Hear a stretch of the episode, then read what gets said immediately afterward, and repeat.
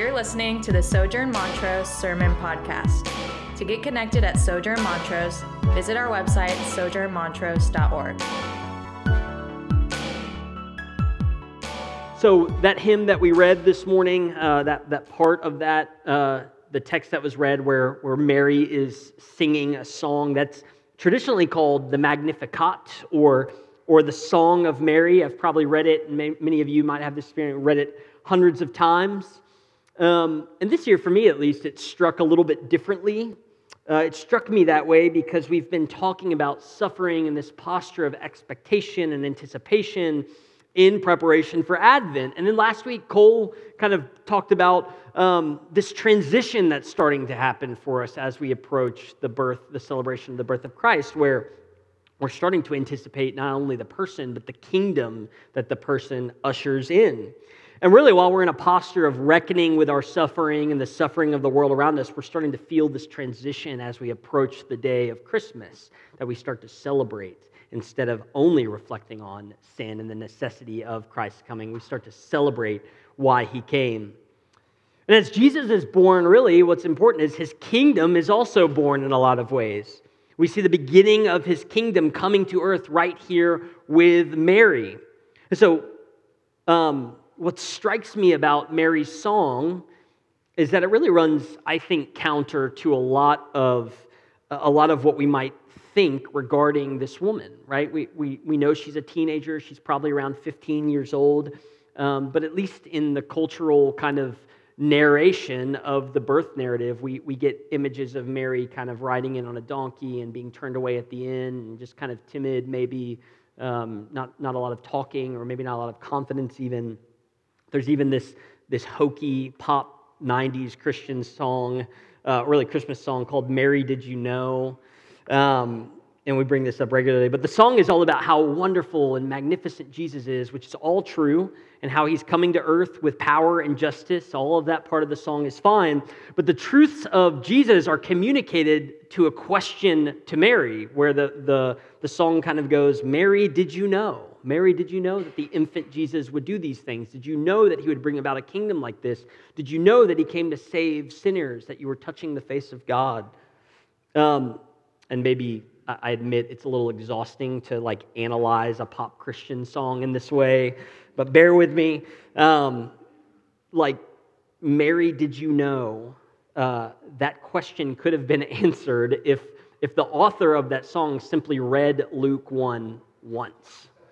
Like the, the angel knew, Mary knew, her husband Joseph knew, her relative Elizabeth knew, the infant in utero knew, like everybody around Mary knows. Um, and I'm guessing if I were to write more into Luke, or at least read more into the narrative, that it was probably nine months of a pregnancy where everybody was constantly talking about Mary, you're a virgin. Mary, you were told by an angel that you would give birth to the Messiah. Like there was probably not a time where they forgot this. Not only did they knew, it was ever present in the reality of her being pregnant. I'm pregnant. I know. Um, and yeah, it's this conversation around this miracle, right? She's a virgin. She's 15 or so years old. Um, so it'd just be odd to assume that she didn't know. It would be odd to assume that she's this foolish teenager, bewildered and confused about what's going on. And in fact, as we read the Magnificat and the verses preceding it that give us kind of the narrative around what's happening when this song comes forth, um, we realize that she, she certainly knew. In fact, she knew a lot about what was going on.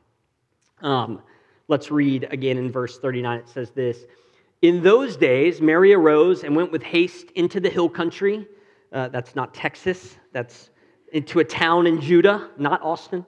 Um, and she entered the house of Zechariah and greeted Elizabeth. And when Elizabeth, her relative, heard the greeting of Mary, the baby in Elizabeth leaped in her womb. And Elizabeth was filled with the Holy Spirit, and she exclaims with a loud cry, Blessed are you, Mary, among women, and blessed is the fruit of your womb. Why is it granted to me that the mother of my Lord should come to me? For behold, when the sound of your greeting came to my ears, the baby in my womb leapt for joy, and blessed is she who believed that there would be a fulfillment of what was spoken to her from the Lord. Remember, we've been talking about for the last couple of weeks this idea of this person, John the Baptist, who is sent by God to prepare the way for to get Israel ready for the Messiah, reminding them of their need for a savior. And so John is imploring the people, like, prepare your hearts, get ready. The Savior is coming. Um, prepare him room, right? And so Mary goes to visit Elizabeth, who is pregnant with this person. So John is going to be the son of Elizabeth. Um, and, and, really, she, Mary goes to Elizabeth because their family has had this really miraculous couple of months, right? Angels have appeared to both of them now. When the angel appears to Mary, the, the angel says to Mary, You will conceive a child, and that child will be, will be the Son of God. And the angel also says, And also remember, your relative Elizabeth, who is barren, who has never been allowed to have children, or never been able to have children, rather, she has conceived. She's pregnant now. So Mary hears this message, and her thought is kind of, I need to go to Elizabeth because Elizabeth can kind of understand what's going on with me, and I want to understand what's going on with her. We've had these miraculous experiences, and I want to go to my relative. So she goes. And then we get this narrative that when Elizabeth sees Mary, Elizabeth's child is leaping in the womb. This is John the Baptist in utero, leaping in the womb in worship and reverence for the Son of God's proximity, right? Like Jesus is in the room with John, and John begins to worship. It gives us a, a hint at the order of operations when it comes to the Lord. Jesus, in fact, comes to John well before John is preparing a way for Jesus. Elizabeth herself is bewildered. She was barren and now she's pregnant. Her son will be John. She is told the proclaimer of the arrival of the Messiah. He leaps for joy in the presence of Christ. And Elizabeth cries out in worship. worship. She exclaims that Mary is blessed and how blessed Elizabeth is that Mary and the Lord would even be in the same room as her.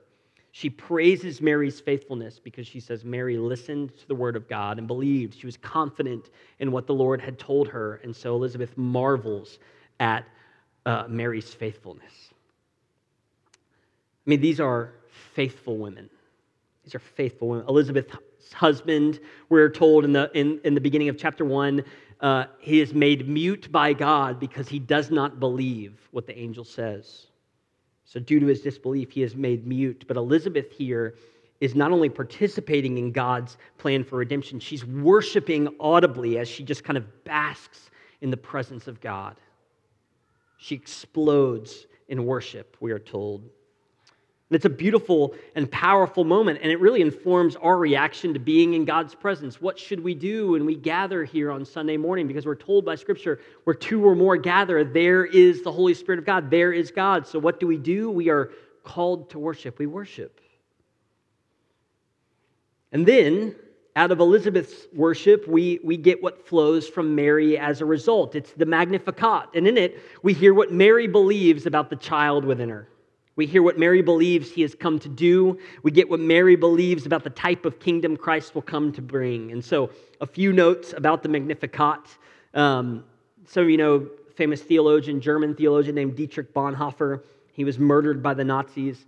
Um, he calls this hymn, the Magnificat, the most passionate, the wildest, and one might even say the most revolutionary hymn ever sung uh, at different periods in history. The Magnificat, as we will read it, was banned from being sung in India, um, in Argentina, and in Guatemala. It was illegal to sing it or recite it.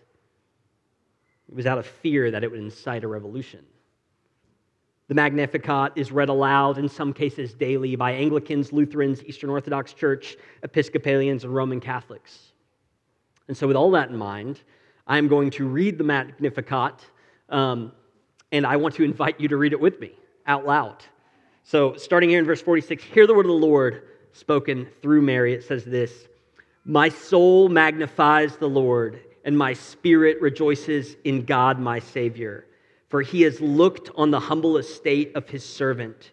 For behold, from now on all generations will call me blessed.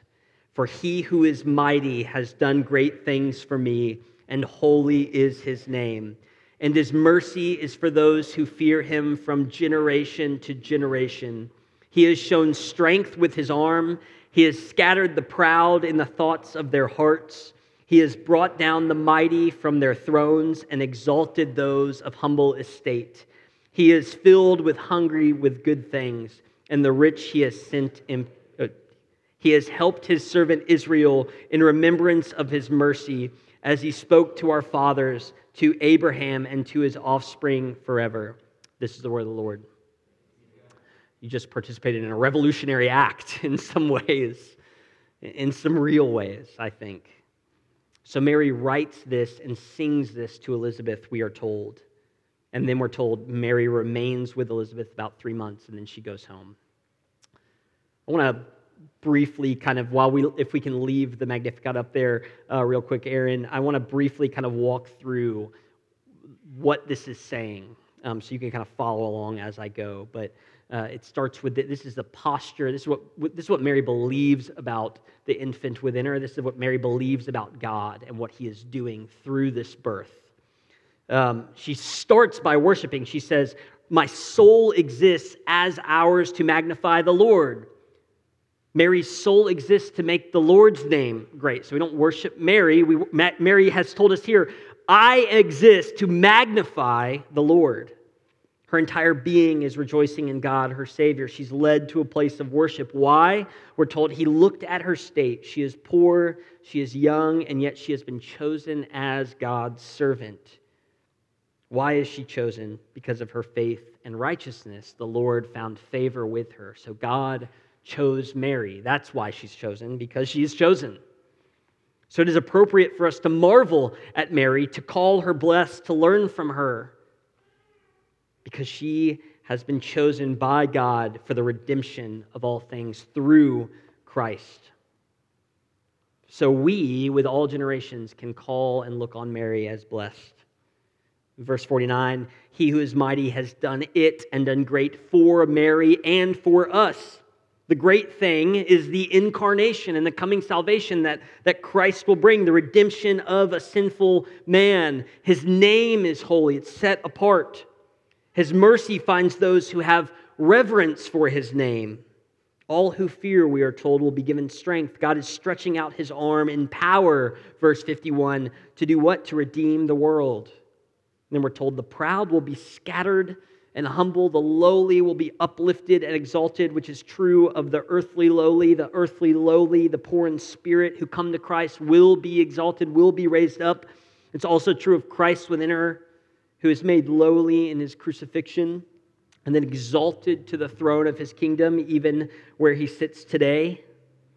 Verse 53 those who are hungry and thirsty will be satisfied. Very specifically, those who are physically hungry will see a day where they are filled and satisfied by Christ Himself. And those who hunger and thirst for righteousness, as we're told in the Sermon on the Mount, will be satisfied.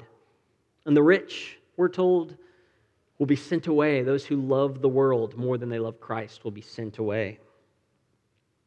He will help His people remember his mercy. So he reminds Israel of his promises. Uh, through John and through Jesus, God reminds his people. He reminds his church of his mercy and grace through the word of God, through communion and baptism and the preaching of the word and worship and community. And finally, he has spoken to Abraham and his children, who we are reminded, or should be reminded, Abraham's children are comprised of all who come to faith in Christ. We, the church, are the children of Abraham to whom he has spoken in his word now and forevermore. The woman who sings these words is not a scared teenager. She's not a doubting, cowering woman. She's confident in the mission. She's confident in the promises of proclamation of victory. She's confident in the salvation coming to her and for the world. She's confident in the revolution that Christ will bring when he overthrows death and sin. It's a revolution of justice and mercy, we're told. It's an equalizing revolution. It's an event where the kingdom will spread, and as it spreads, the worldly order will be turned upside down its path.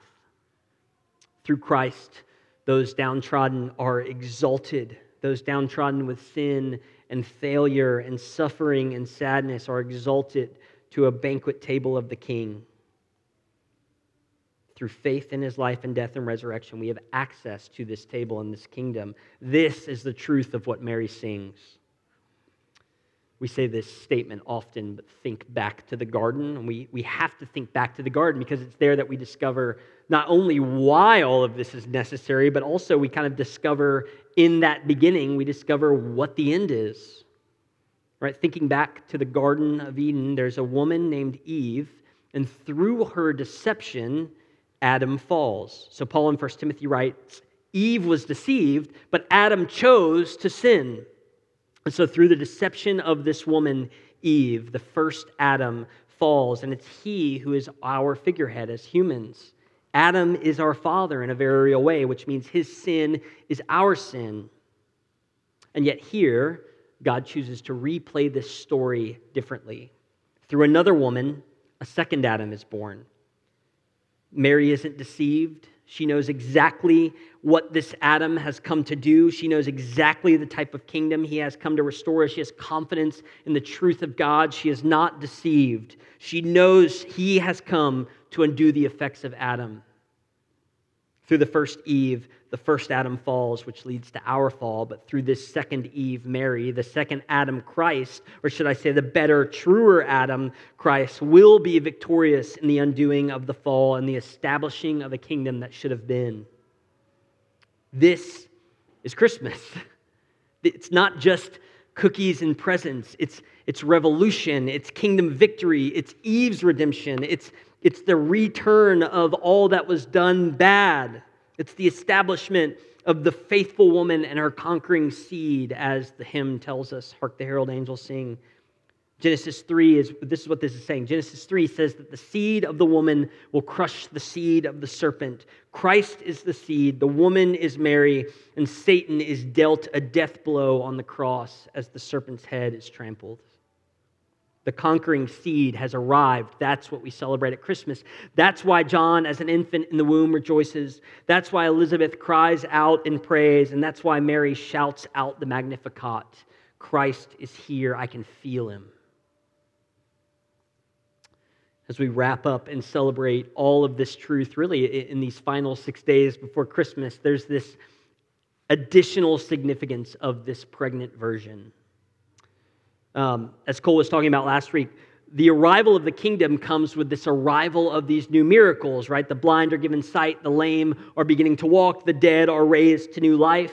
And there are these real literal experiences of the miracles of the kingdom, but the kingdom is one of spiritual experience most prominently, right? Those blind to our sin, we are given sight. Those spiritually dead are raised to walk in newness of life. But the first miracle is the miraculous way that the kingdom arrives. A virgin conceives. A virgin conceives. We are told this in Luke 25.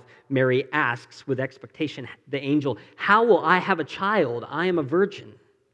And the angel says, The Holy Spirit will come upon you, the power of the Most High will overshadow you. Therefore, the child to be born will be called Holy, the Son of God. This is a prophecy being fulfilled from Isaiah 7, verse 14, which says this 600 years before this birth. Isaiah writes, The virgin shall conceive and bear a son. This will be a sign that the Lord will give you, and you will call him Emmanuel, which means God with us. Mary can't be pregnant, is what she tells the angel. I'm a virgin. A necessary aspect of conceiving a child is not being a virgin.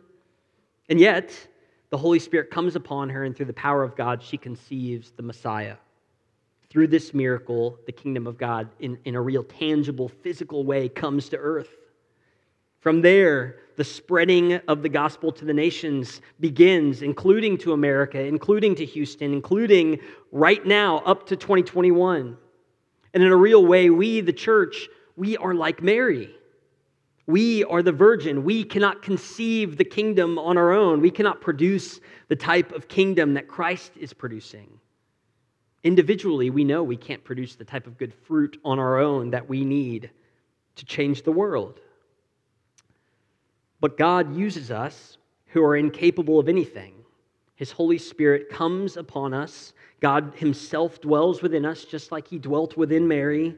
And from there, we can conceive good works. We can actually be changed in our hearts, and we can produce love and mercy and faithfulness and gentleness and self control and goodness and love. We are able through the Spirit to be like Mary, to worship and proclaim His goodness, His power, and His justice.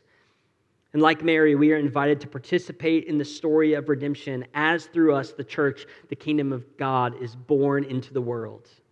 We bring the kingdom of God to bear into the world. Again, not by our own power, but by the power of the Holy Spirit. We need the Holy Spirit to overshadow us, the church. We need the Holy Spirit to do the miraculous, to take dead men and dead women and give us life from within. God Himself within us, Emmanuel, as the prophecy says. Right within Mary, there is this tangible presence that changes things. She's pregnant, it's, it's tangible, it's physical. And within the church, there is this the Holy Spirit, a tangible presence of God that changes things. For Mary, it's not just theoretical anymore, right? It's not just some far off idea of some future Savior. She can feel the heartbeat of the child within her. And she responds with songs of praise and action. And when we come to faith, it's not just theoretical anymore. The Spirit of God is within you, which means your heart will beat with the things that make God's heart beat. Our heart beats with the yearnings of God, yearnings for restoration and renewal and the end of suffering and for God's kingdom to come to bear. That's what our heart beats with. Hope becomes real. The idea of a kingdom is no longer theoretical, it's got a heartbeat. This is the power of Christmas. And as we feast in remembrance of the real body and real blood that formed an infant in the womb, we feast remembering a real heart pumping real blood, a, a heart of flesh pumping real blood. And we remember that that body grew up into a man who was pierced, as we just sang, who was sacrificed for his people as the woman's seed conquered Satan's conquering sin and death on the cross. That's what we, that's what we come to the communion table to remember. At the same time, as we do, we hold this thing in tension, right? We, we remember the first advent and why he came and what his coming resulted in, namely his death, and also remember his resurrection. And we look forward to a time when the lowly, the poor, the hungry, we who hunger and thirst for righteousness will recline at that table of the wedding feast where the church and Christ are eternally united, his final advent. Until then, we who can't do anything on our own are indwelt by Emmanuel, God with us. God is with us, and therefore we bring the, the kingdom of God to bear on our neighbors through our love, through our sacrifice, and through our good works. We don't work to earn anything, we've earned it all. Empowered to do the work of God because He has chosen to make us alive again with His heartbeat inside us. Let's pray. Holy Spirit, we invite you to minister to us now? Would our heart beat for your uh, the things that you yearn for, Lord, for, for righteousness in our lives, for good deeds of love and self sacrifice, for purity, for goodness and mercy, for forgiveness to be extended at our tables, for hospitality to be shown to our neighbors, for generosity to flow from among us. These are the yearnings of God. We can fabricate them in the world, but it, without your heart beating within us, they're dead. They're dead. But we know your heart beat in flesh in the womb of Mary. It didn't lead to her cowardice, it led to her confidence She shouts the praises of revolution? Would the heart beating within us not lead to our own cowardice? Would it instead give us assurance that you have saved us? You have done it. You have taken what is dead and made it alive, that a new heart beats within us. It's the, heart of God. We might stumble and we might fall, we might fail. We can't beat ourselves up over that because you don't we pick ourselves up knowing that you are the one who picks us up. Without it, without you, we can't even muster getting onto our feet, but you lift us up call us son and daughter and say, Remember, I came to earth. I lived for you. I died to take those failings. You are beloved, he says to us. Lord, would we remember that we are your children at your table? Would we feast on the bread and cup this morning? And would we feast well with family and friends this week, celebrating the goodness that you have brought by coming to earth? Lord, we love you, we praise you, we worship you, and we trust you to give us a greater degree of the heartbeat of God as we, we ask for it and yearn for it. In your name we pray. Amen.